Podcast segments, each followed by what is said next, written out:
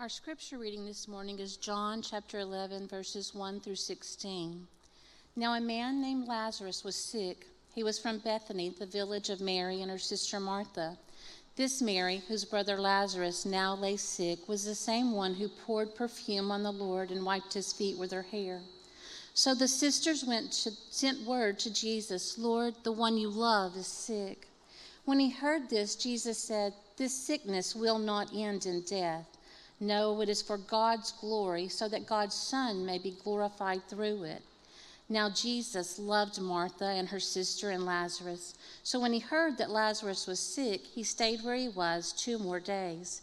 And then he said to his disciples, Let us go back to Judea.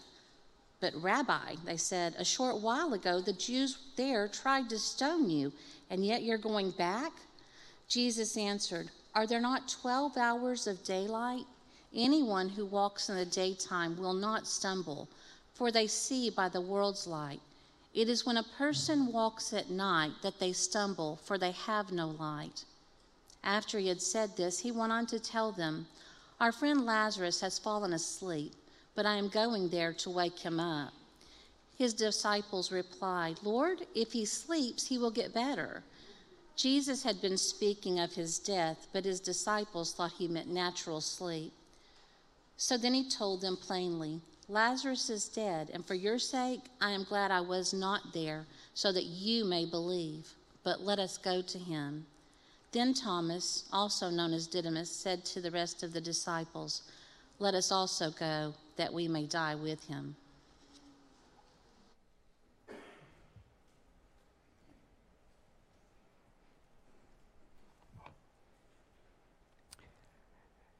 It's all about Jesus.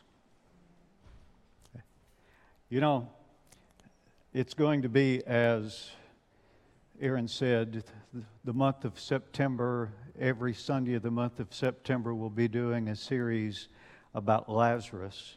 But I want to make it clear it's all about Jesus. By the way, I can't help but see Randy and Debbie in the crowd, and, and uh, it's so good to have you guys here. And Todd, you've known them a while. I've, long, I've known them, they, we've been friends for a long time. Shared some miles and some experiences together, and it is not just a pleasure to have you guys here, but a privilege. And it is a privilege to have a part in your ministry. And in case you missed where they are, when the service is over, please meet our missionaries.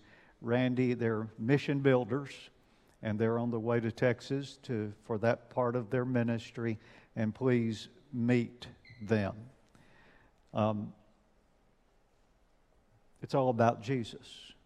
So, Gail, why am I doing a series on Lazarus if it's all about Jesus?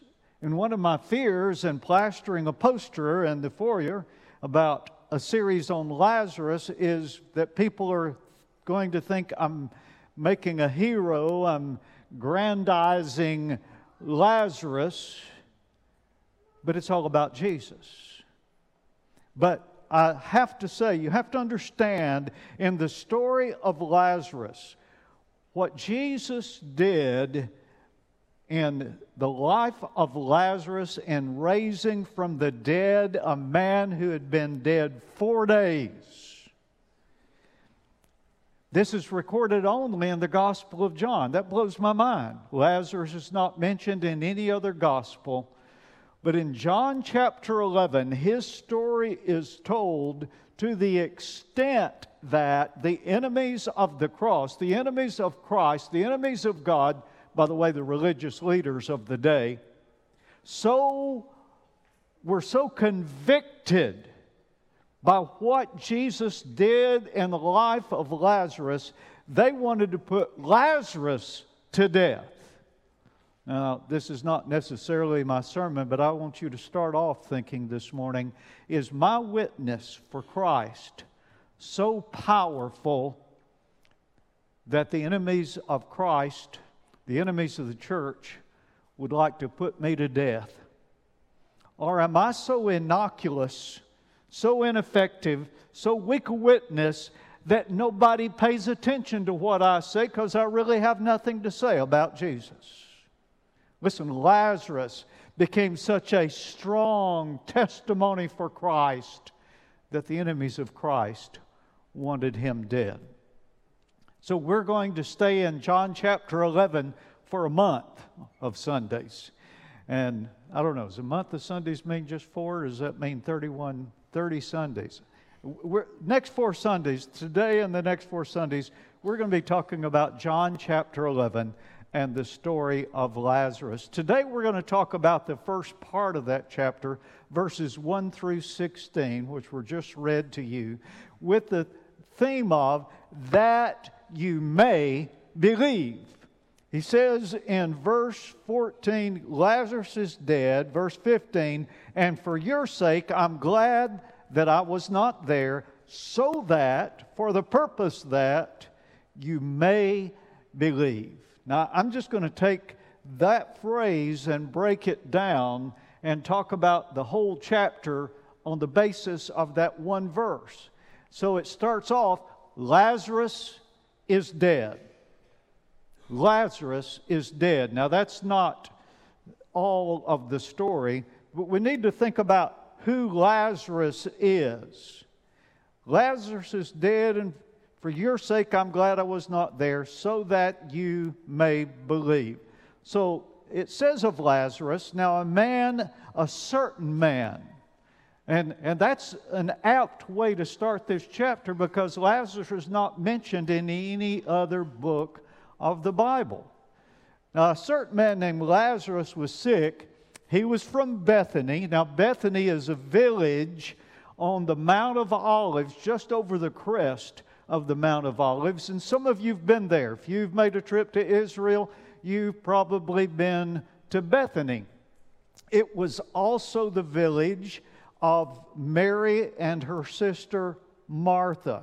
Now, by the way, they are the sisters to Lazarus. That is a brother and two.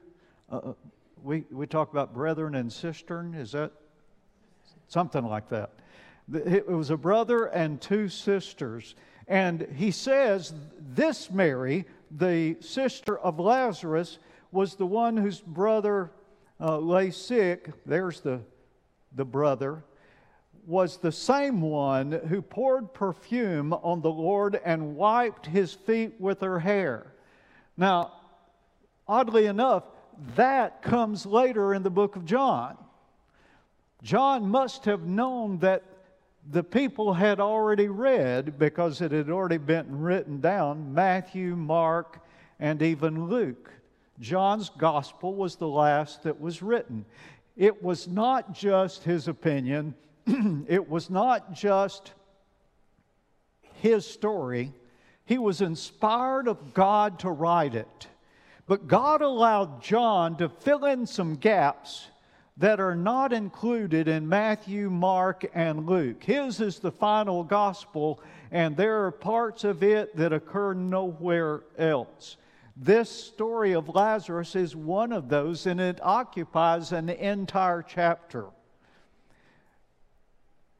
This anointing is another sermon, and I'm probably not going to get there. I've preached that sermon to you before, but it was that Mary so the sisters sent word to Jesus Lord, the one you love is sick. Did you notice it doesn't say, please heal him? They didn't even dare ask that he be healed. Now, Tim, they may have presumed that Jesus would come immediately. I suspect they did. They thought, the one you love is sick. By the way, they didn't tell his name because they knew Jesus loved their brother. Don't you know what's odd about that? The one you love. Who wrote that? Who wrote those words, recorded what the sister said? John, the beloved disciple, who called himself the one Jesus loved. That's, that's odd. The one you love is sick, and it's not John talking about himself, he's talking about Lazarus. But there's a lesson to learn here. Jesus had friends. Friends that he loved. Listen, I was taught in seminary, Randy, that preachers can't have friends, and especially pastors. Pastors are not allowed to have friends. But Jesus did, right? He went to their house, he stayed with them. That was his home away from home. He had dear friends. Listen, everybody needs friends. I've talked about that with you before. Back in the spring, we talked about um, friends matter. You remember that? Does, that, does anybody remember the sermons I've preached in the past? friends matter. You need friends. In case you've forgotten, I said in that message that, ladies, you need a same gender friend. You need another woman that you can unload on before you talk with your husband. You try to unload on him, and his eyes will glaze over. He can't handle all the words you've got. You need a girlfriend. Ladies, I didn't say, guys, you need a girlfriend. She better be your wife. But ladies, you need a girlfriend that you can share your emotions with because they can identify. Guys, you need a same gender friend. You need another male who, that you can spend time with, who can understand your challenges and even hold you accountable. Now, Paul, the way men spend time together is different, isn't it? We can sit and watch the Razorbacks beat Cincinnati, and yeah. And that's about all we say, yeah. We don't spend a lot of talk, talking, we just, yeah. But you need male friends, someone who can understand you, work with you on projects. Just spend time together. Everybody needs friends. But understand, even pastors need friends. If, if you call somebody's name in this church and say, Well, Pastor, you're friends with them, you know what I'm going to say? You bet I am. And I need friends. In fact, I will tell you that statistically, one of the predictors of failure in ministry is the lack of friends for the pastor. The pastor has no friends. And if a pastor has no friends, he is probably at some point in his ministry going to stumble, fall, and fail. Don't be critical when the pastor chooses friends in the church. Everybody gets to choose their own friends, right? Now, you can't choose your family, that's, that's forced on you. But you can choose your friends, and everybody needs friends. Jesus had friends, and he loved them. When he heard this, Jesus said, this sickness will not end in death. Now, you already know that Jesus rose, raised him from the dead, right? So you're saying, well, did, was Jesus wrong in saying this sickness is not going to end in death? Well, John, it's not going to end in death even though he died, right? Because Jesus knew what he was going to do. And Dennis, the reason he did it is for the glory of God. Now, understand that Jesus loves you doesn't mean you won't get sick.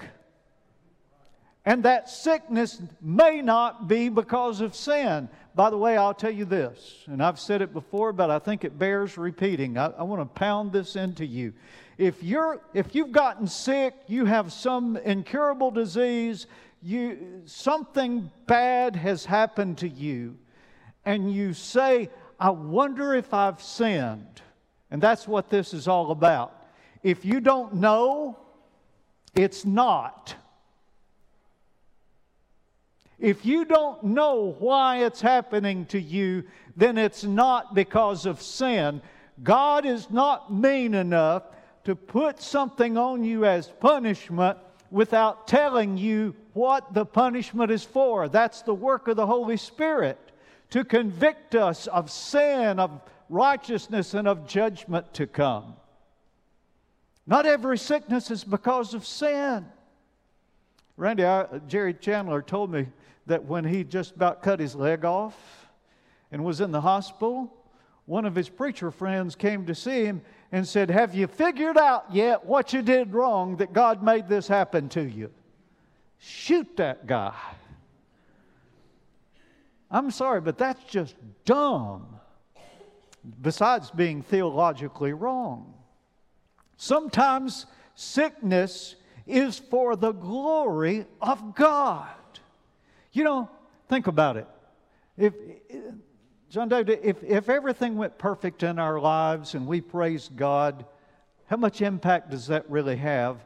Because every, there's nothing challenging our faith. On the other hand, if, if we get sick and we still glorify God, Ricky, how much more power is there in that testimony than if everything was going well. Sometimes our sickness, our difficulties, our testing and trials is simply for the glory of God. You can't wait until life is easy to choose to be happy. If you know where that quote came from, tell me later. Jesus called himself in this passage the Son of God, that the Son of God may be glorified. Listen, it's crucial for your eternal salvation that you believe He is who He says He is. Do you believe that He is the Son of God? Somebody said He never claimed to be the Son of God. You better read a little more closely. He told us who He was, He told us who He is. And in order to make it to heaven, you have to believe that Jesus is the Son of God. Do you believe? This whole thing was written that you may believe. Do you believe? Believe in Jesus, the Son of God. The next phrase for your sake, I'm glad I was not there. He said, Lazarus is dead, and for your sake, I'm glad I was not there. Now, it says that Jesus loved Martha and her sister and Lazarus. So when he heard that Lazarus was sick, he stayed where he was two more days. Now, listen, there's a conundrum here. And I wrote that word down when I was thinking. That's in, actually in my notes, Sarah, the conundrum. But I have to admit, I laughed, Todd, because back when I was in high school, my English teacher was giggling one day. She said, I have to tell you guys this. Said, there's a pastor in the area that came to me and said, Miss Bostic, I need some big words. Said, Why do you need some big words? He said, Because I'm asking for a raise. And if I use some big words in my sermon Sunday, they'll vote Sunday night to give me my raise. I'm not asking for a raise, but this is a conundrum. That is, it seems contradictory, right? It's, it seems like it would be the other way. He loved Lazarus, Mary, and Martha, but when he heard that Lazarus was sick, he did not go to where he was. What do you think, Heidi, would have happened if he had gone where he was? I think he would have healed him of the sickness. Now, there's a little exception to that. And I couldn't decide whether to tell you this this Sunday or next Sunday when I'm at the next stage. When all this is happening, if you look at the timing, Randy, Lazarus was already dead. By the time the messenger got to Jesus and he's telling him all this, Lazarus has already died. So why does he wait? Because raising a man who's been dead for four days would make a resurrection and a miracle that could not be denied. That's why they wanted to put Lazarus to death. This seventh miracle recorded in the Gospel of John was so powerful. But he loved Mary and Martha and Lazarus, but he didn't go to them immediately. What's that all about? The fact that he knew what he was going to do.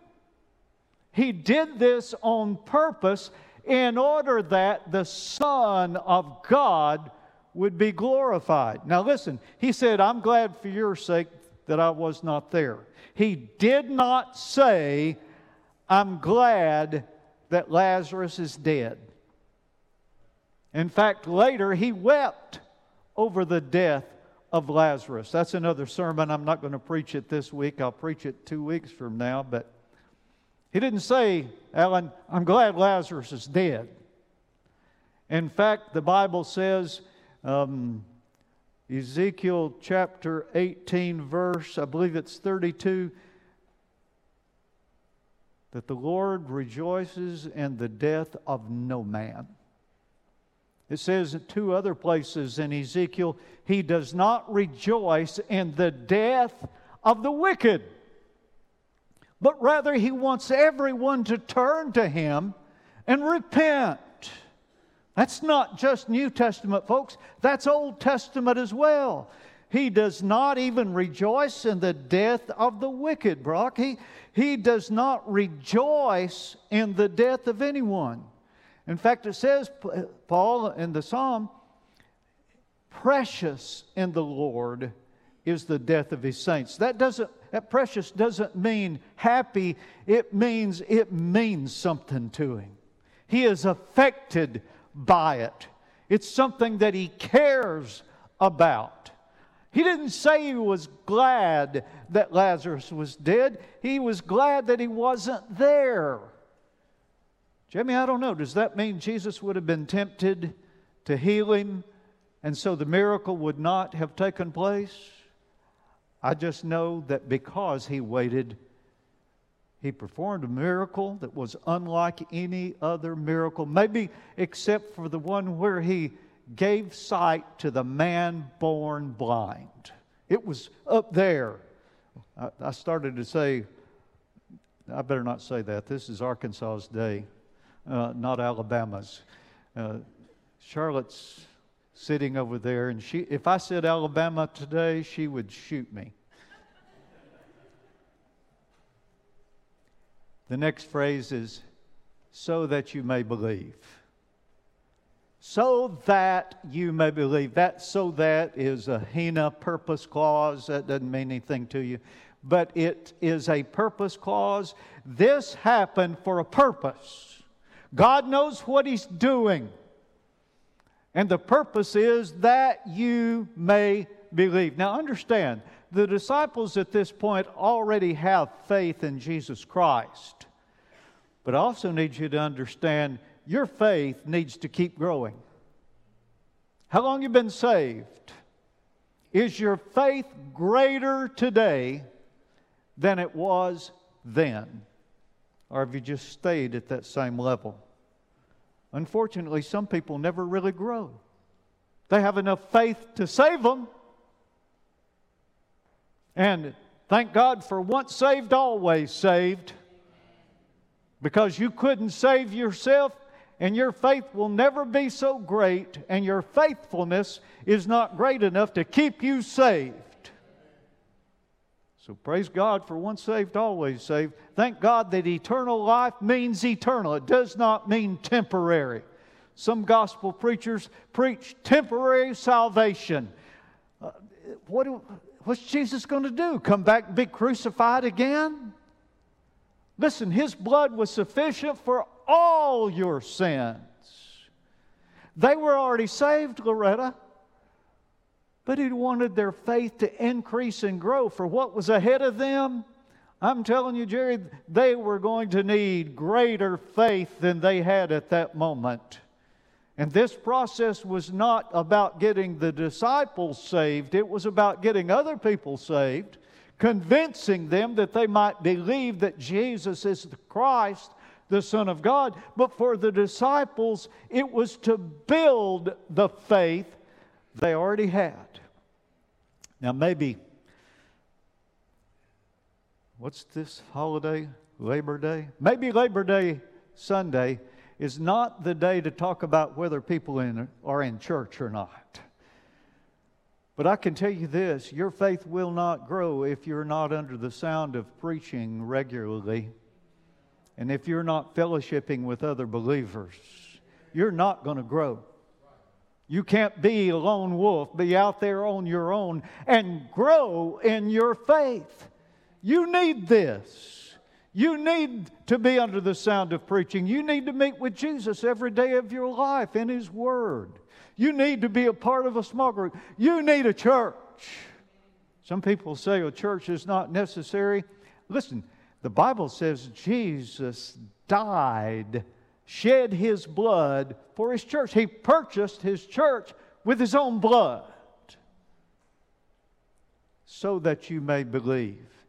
After he'd said this, he went on to tell them, Our friend Lazarus has fallen asleep. I thought about this, and I don't know how, if I've got time to talk about this. I'm going to anyway.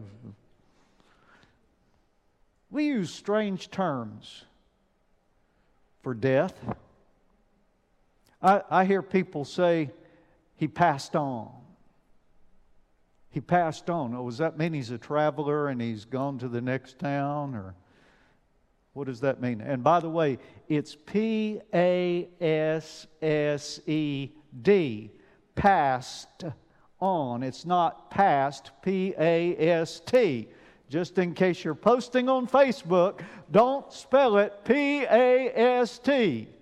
And sure, don't spell it P A S T E. That means sticking paper on something, right? You paste it on. This is my English lesson day, I guess. We use the term passed on. We say, He's been promoted. Well, amen.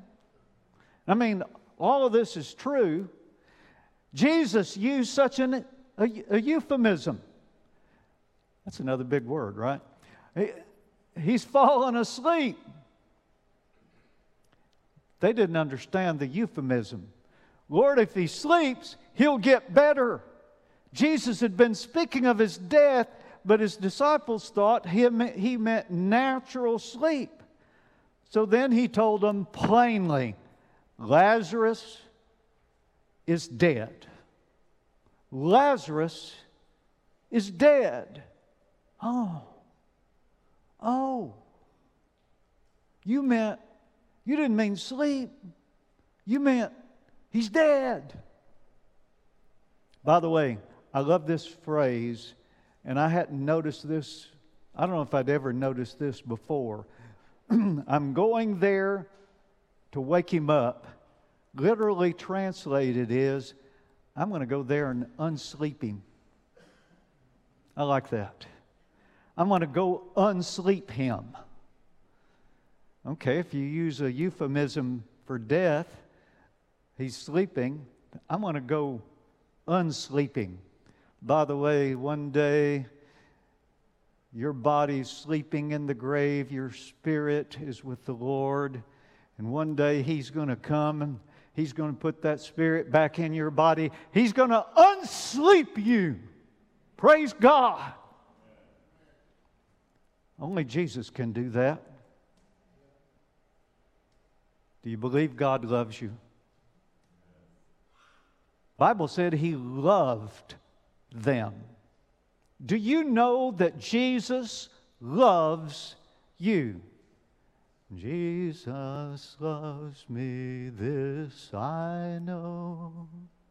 I mean, we've been told that all our lives. But do you believe it? Do you believe that Jesus loves you? I'm not talking to somebody else, I'm talking to you. Do you believe that Jesus loves you?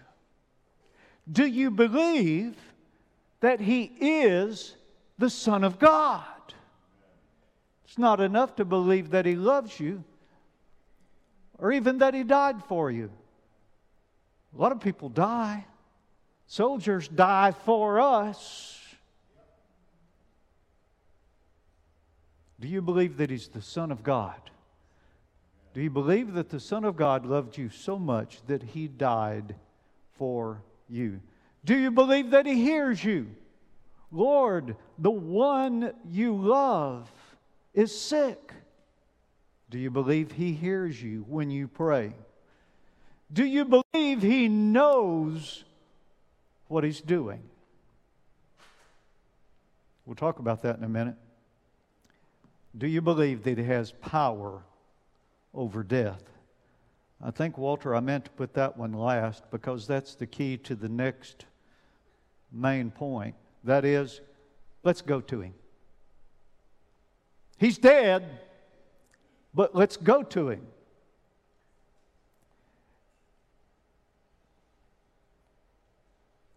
Then he said to his disciples, Let's go back to Judea.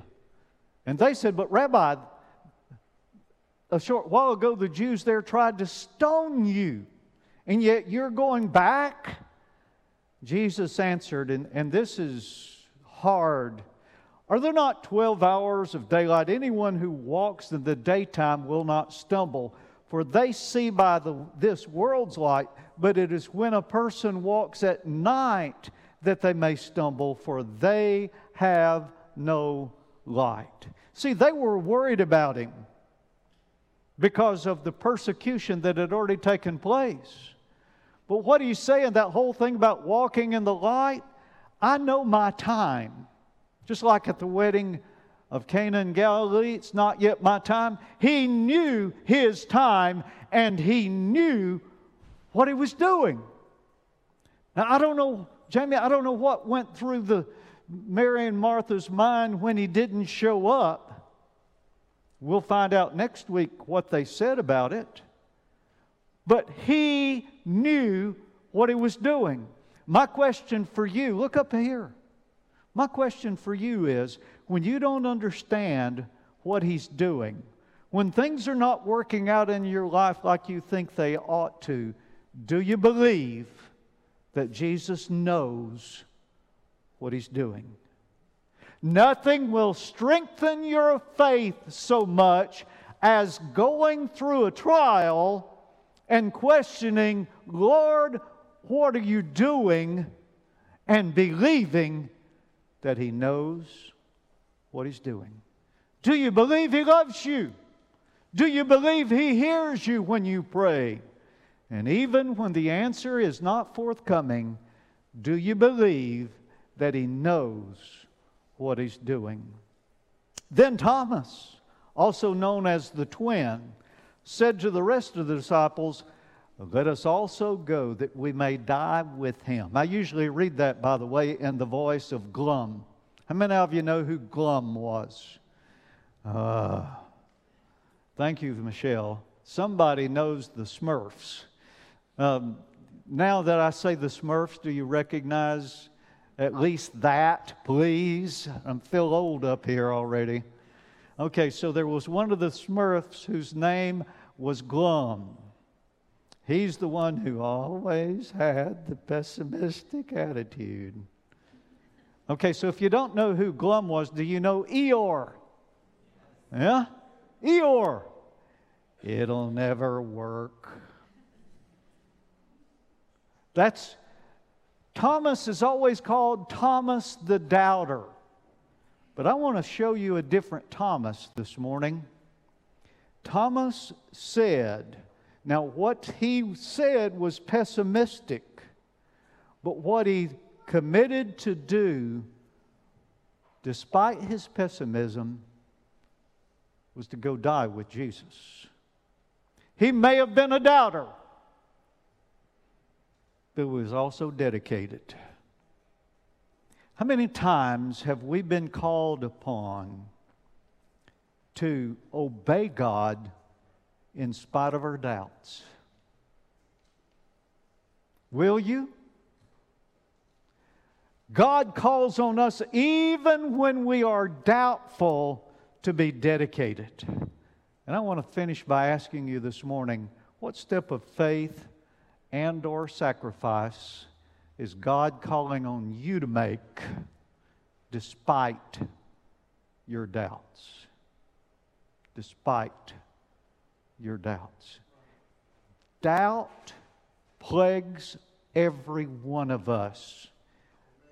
No one in here should be so bold as to say, Well, I've never doubted. I've never doubted. We pick on Thomas because he doubted. But we all doubt. Faith leads us to do it anyway. In spite of the doubts, to do what God is calling us to do. Some of you need to make decisions this morning despite your doubts, despite your fears. You need to trust Christ. You need to come for baptism. You need to join this church. You say, Well, my family will not like that. My husband won't come with me. My wife won't come with me.